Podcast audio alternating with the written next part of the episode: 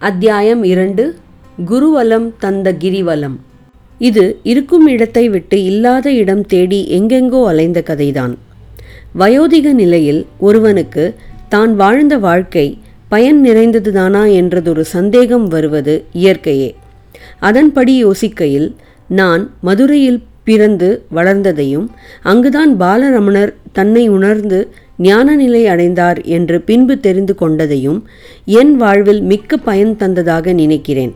சுமார் இரண்டரை முதல் பதினான்கு வயது வரை நான் மதுரையில்தான் வளர்ந்தேன். நான் படித்த பள்ளியும் ரமணர் படித்து முடித்த பள்ளிக்கு அருகேதான் இருந்தது. அவர் படித்த காலத்தில் வேறு பெயர் என்றாலும் எனது காலத்தில் அவர் பள்ளிக்கு யூசிஹெச்எஸ் என்று பெயர் எனது பள்ளிக்கு எம்சிஹெச்எஸ் என்று பெயர். அருணாச்சலத்தால் கவரப்பட்டு அவர் திருவண்ணாமலை செல்லும் முன் அவர் அந்த பள்ளியில்தான் படித்தார். அவர் விதேக முக்தி அடைந்தபோது எனக்கு ஆறு வயதே ஆகியிருந்ததால் நான் மதுரையில் இருந்தபோது அவரை பற்றி ஏதும் தெரிந்திருக்க நியாயமில்லை. ஆயிரத்தி தொள்ளாயிரத்தி ஐம்பதுகளில் நான் பள்ளி மாணவனாக இருந்தபோது அடிக்கடி தனியே மீனாட்சி அம்மன் கோவிலுக்கு செல்லும் பழக்கம் எனக்கு உண்டு. எனது வகுப்பு மாணவன் ஒருவனை சந்திக்க கோவிலின் தெற்கு கோபுர வாசலின் எதிரே உள்ள சொக்கப்ப நாயக்கன் தெரு வழியே அடிக்கடி சென்றது உண்டு.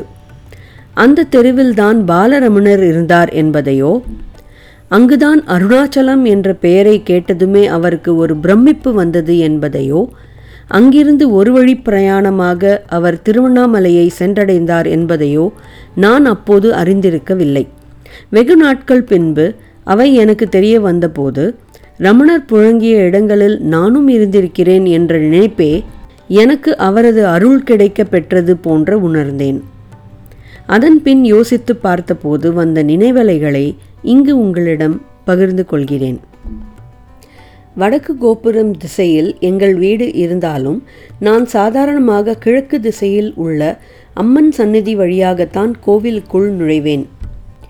அப்படி செல்லும்போது நேராக சன்னதிக்கு போக முடியும் என்றாலும் இடதுபுறத்தில் உள்ள இறைவனுக்கு உகந்த மகிமை வாழ்ந்த பொற்றாமரை குளத்தை பிரதட்சிணமாக சுற்றி வரும்படி எனது பெரியவர்கள் சொல்வார்கள். அப்படி வரும்போது குளத்தின் மேல் சுற்றில் சுவர் மேல் மாணிக்க வாசகர் உள்ளிட்ட தனது பல அடியார்கள் பொருட்டு இறைவன் நடத்திய அறுபத்தி நான்கு திருவிளையாடல்கள் பற்றிய சித்திர தொகுப்பை பார்த்து கொண்டே வருவேன். அது முடிந்ததும் தெற்கு கோபுர வாசல் முனையில் ஒரு விபூதி பிள்ளையார் இருக்கும். அந்த இடத்திலிருந்து பார்த்தால் சில கோபுரங்கள் மிக அழகாக தெரியும். அந்த அழகு காட்சியை ரசித்து கொண்டே சில படிகள் இறங்கி கால் கழுவிக்கொண்டு அப்புறமாக அம்மன் சன்னதி நோக்கி செல்வேன். அப்படி ஒரு நாள் செய்யும்போது அந்த படிகளிலேயே உட்கார்ந்திருந்தேன். அப்போது திடீரென்று எனக்குள் ஓர் எண்ணம் உதித்தது. அதாவது ஒருவேளை எனக்கு திடீரென்று மரணம் நேர்ந்தால் அம்மனிடம் என்ன வேண்டிக் கொள்வது என்று தோன்றியது. அப்போது எனக்கு பதினொன்று வயதுதான் ஆகியிருக்கும் என்பதால் மரணம் பற்றி எண்ணம் தோன்றுவதற்கு எத்தகைய முகாந்திரமும் கிடையாது. சாவு பற்றி ஏதாவது தெரிந்திருக்கலாம் என்றால் எனது கொள்ளு தாத்தா அந்த காலகட்டத்தில்தான் இருந்திருந்தார். அவர் எங்களிடம் அவ்வளவு நெருக்கமாக இருந்தார் என்று சொல்ல முடியாததால் அவரது பிரிவு என்னை அவ்வளவு பாதித்திருக்க முடியாது. ஆனாலும் அந்த சமயத்தில் யாராவது மரணம் என்பது எல்லோருக்கும் உண்டு என்றும் வயதானோர்களுக்கு இயற்கை மரணம் வரும். சிறியவர்கள் அதை பற்றி பேசுவது சரியில்லை என்றும் சொல்லியிருக்கக்கூடும். அது தவிர நான் என் தாத்தா பாட்டியிடம் மதுரையில் வளர்ந்து கொண்டிருந்தேன். என் பெற்றோர்கள் வட இந்தியாவில் தொலை தூரத்தில் இருந்ததால் நான்கைந்து ஆண்டுகளுக்கு ஒருமுறைதான் அவர்களை பார்ப்பேன். என் தாயும் அருகில் இல்லாததாலோ அவரை எப்போதோ பார்ப்பதாலோ ஏதோ ஒரு காரணத்தால் எனக்கு அவ்வாறான எண்ணம் தோன்றியதோ என்னவோ.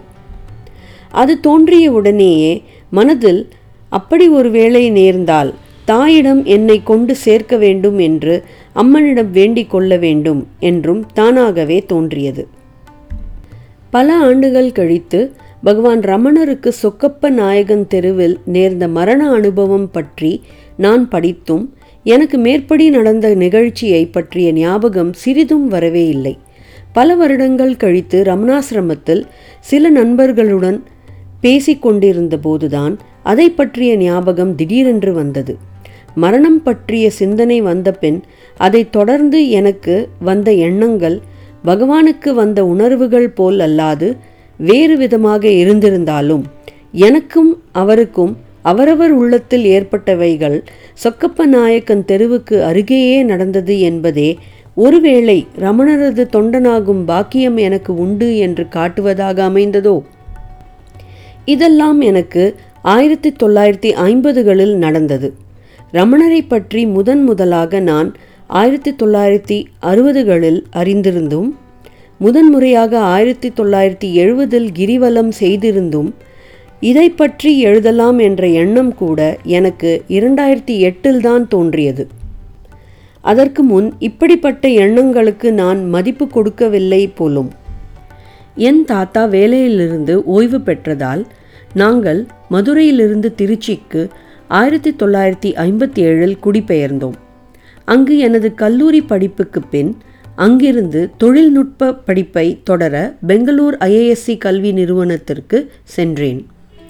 மூன்று வருட படிப்பை முடித்துவிட்டு மேலும் மூன்று வருடங்களுக்கு நான் அங்கேயே வேலை பார்த்து கொண்டிருந்தபோது ஆயிரத்தி தொள்ளாயிரத்தி அறுபத்தைந்து வாக்கில் முதன்முறையாக பகவான் ரமணரை பற்றி கேள்விப்பட்டேன்.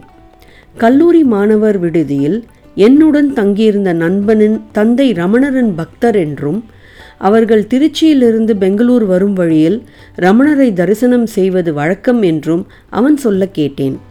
அந்த தகவல் கூட அப்போது என்னை பெரிதாக பாதிக்கவில்லை.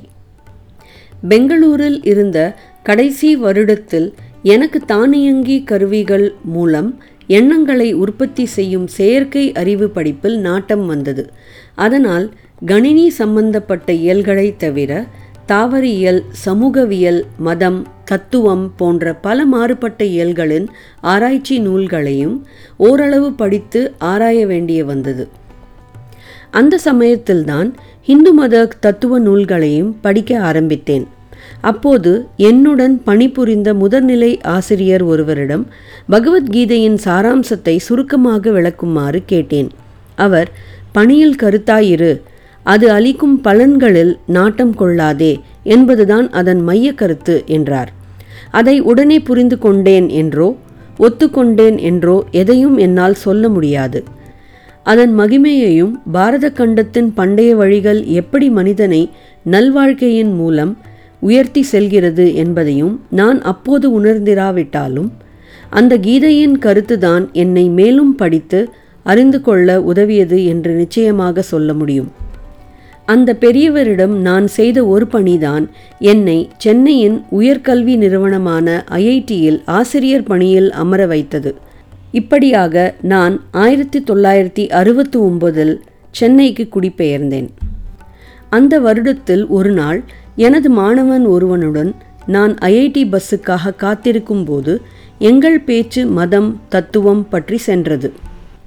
அப்போது அவன் தனக்கு விவரங்கள் மிகவும் தெரியாது என்றும் அருகே மகரிஷி ஒருவர் இருந்ததாகவும் அவர் எப்போதும் நான் யார் என்று தன்னை விசாரிப்பதே தத்துவத்தின் முதல் படி என்று சொல்வார் என்றும் சொன்னான். உடனே என்னிடம் அந்த கேள்விக்கான பதிலையும் கேட்டான். நான் எவரும் சொல்வதும் போல் நான் ராமன் என்று ஆரம்பித்தேன். அவன் இடைமறித்து அப்படிதான் எல்லோரும் சொல்வார்கள் ஆனால் அது உங்கள் பெயர்தான். என்று சொல்லி தனக்கு தெரிந்ததை சொல்லி கொண்டு போனான். அப்போதும் எனக்கு ஏதும் உரைக்கவில்லை. பல வருடங்கள் கழித்து அவனை பார்த்தபோது அவனுக்கோ அந்த சம்பவம் பற்றிய ஞாபகம் சிறிது கூட வரவில்லை என்பது ஒரு தனிக்கதை. அதனால் அந்த சம்பவம் எனக்காகவே நடந்தது போல நான் உணர்கிறேன். அது நடந்து ஒரு வருடம் கழித்து ஆங்கில பத்திரிகை ஒன்றின் ஞாயிறு இதழில் ரமணர் படம் ஒன்றுடன் இதே நான் யார் விசாரம் பற்றி ஒரு கட்டுரை வந்திருந்தது. அப்போதும் எனக்கு அது புரியவில்லை. அது பற்றி மேலும் எதுவும் நான் புரிந்து கொள்ள முயற்சி செய்யவும் இல்லை. ஆனால் அவர்தான் அந்த மாணவன் குறிப்பிட்ட மகரிஷி போலும் என்று மட்டும் லேசாக ஞாபகம் வந்தது.